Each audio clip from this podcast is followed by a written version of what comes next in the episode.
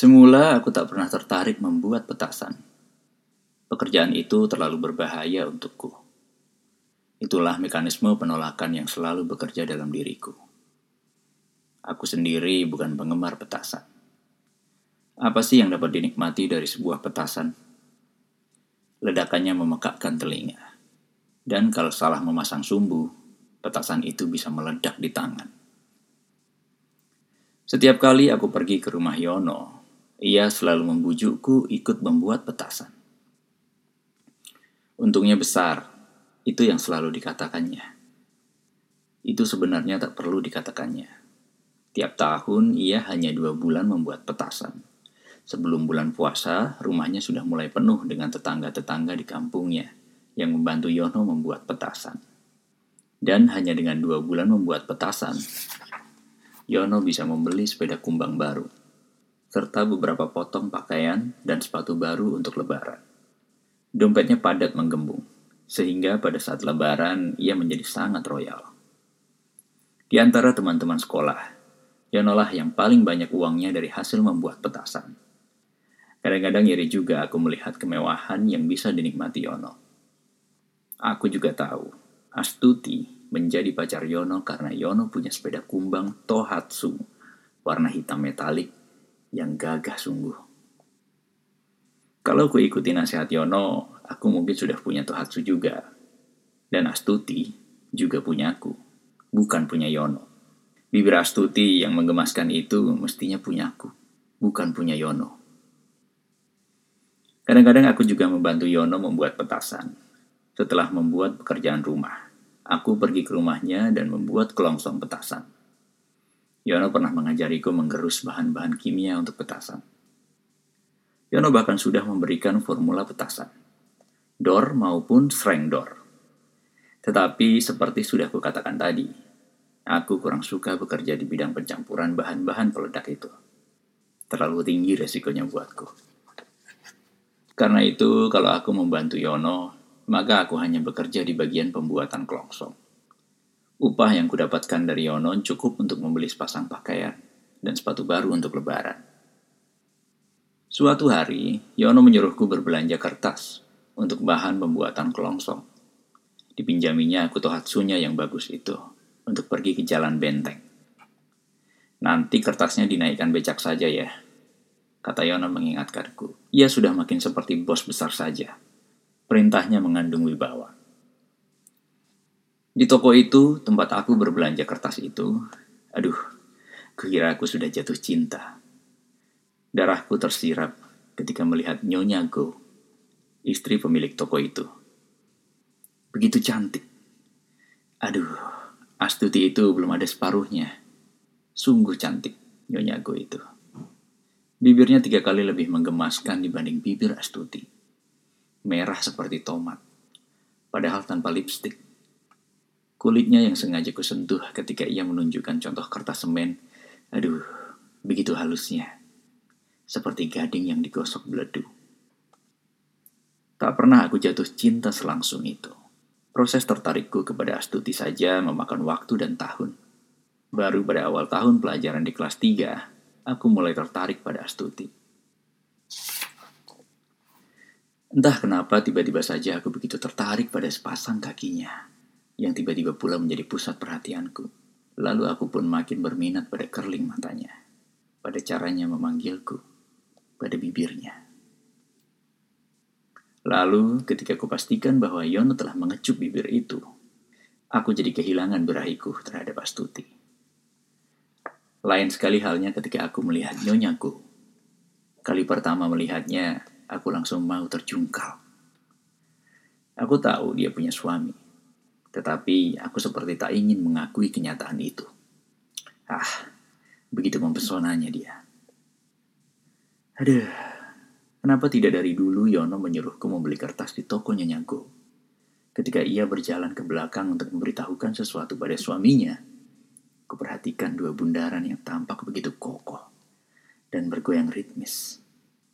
Lalu suaminya keluar. Diam-diam aku merasa bersyukur ketika melihat Tuan Go. Wajahnya penuh keringat, ketiaknya yang tak tertutup baju singlet mengumbar bau menyengat. Jelek begitu kok bisa punya istri secantik Nyonya Go. Semangatku membuat petasan tiba-tiba berkobar. Hampir tiap hari, kini aku berada di rumah Yono. Tiap dua hari, aku dikirim untuk berbelanja kertas. Dan aku selalu memastikan bahwa setiap kali aku berbelanja kertas di toko Nyonya Go, aku selalu mengenakan pakaian yang pantas. Kuusapkan lagi pomade lavender pada rambutku agar tampak rapi dan berbau wangi. Darahku tersirap ke ubun-ubun. Ketika suatu hari aku datang ke toko dan melihat Nyonya Go tengah menetei anaknya. Aduh, begitu mulusnya bagian yang tampak olehku itu. Pipinya agak memerah ketika melihatku tiba-tiba terpana. Ia hanya menutupi bagian itu dengan selendangnya. Tetapi sebentar kemudian, ketika menerima uang pembayaran kertas dariku, ia sudah lupa dengan selendangnya itu. Kupikir Nyonya Go menyukaiku juga. Ia makin genis saja kalau berbicara denganku. Bibirnya mencap-mencap, membuatku makin gemas.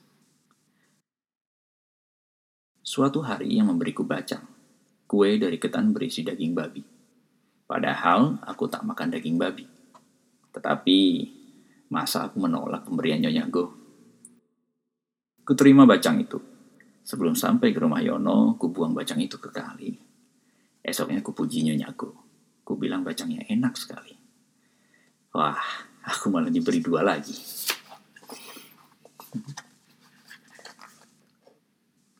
Suami Nyonya Go pun tampaknya menyukai aku. Maklum, Tiap dua hari aku datang ke situ membeli dagangannya. Ah, seandainya dia tahu bahwa sebetulnya aku sedang kasmaran terhadap istrinya. Mungkin sejak lama ia mengamankan istrinya di belakang.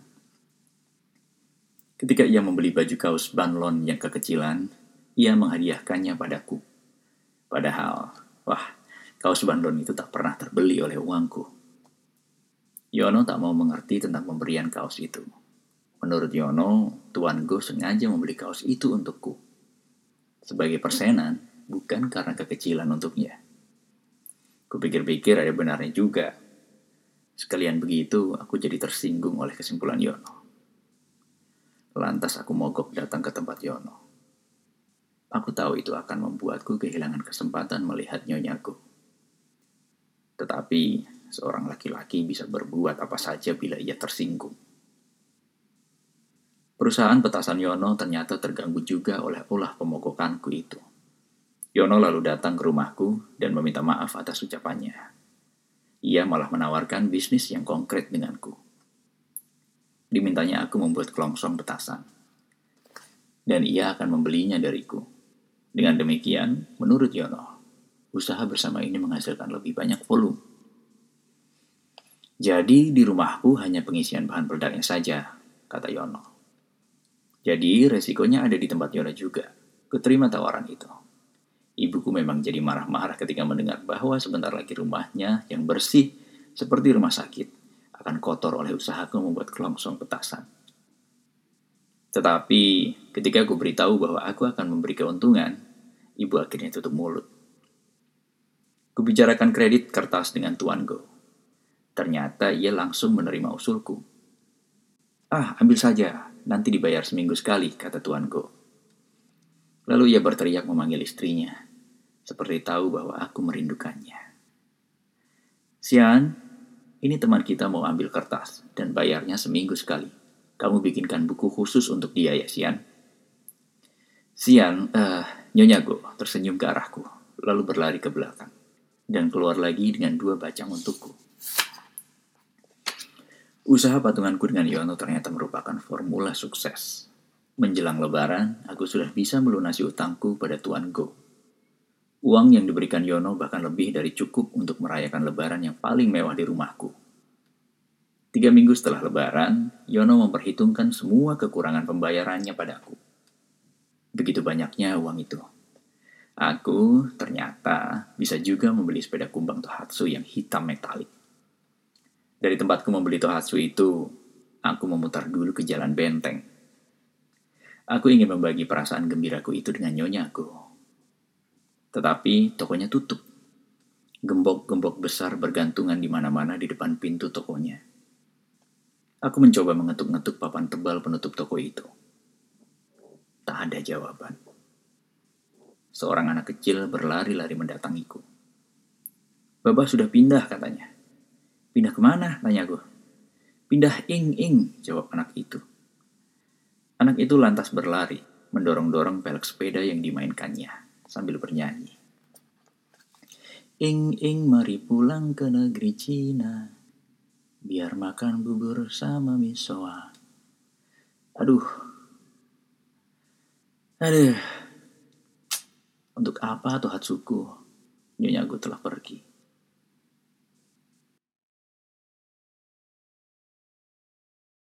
Petasan Desember 1988 Bondan Winarno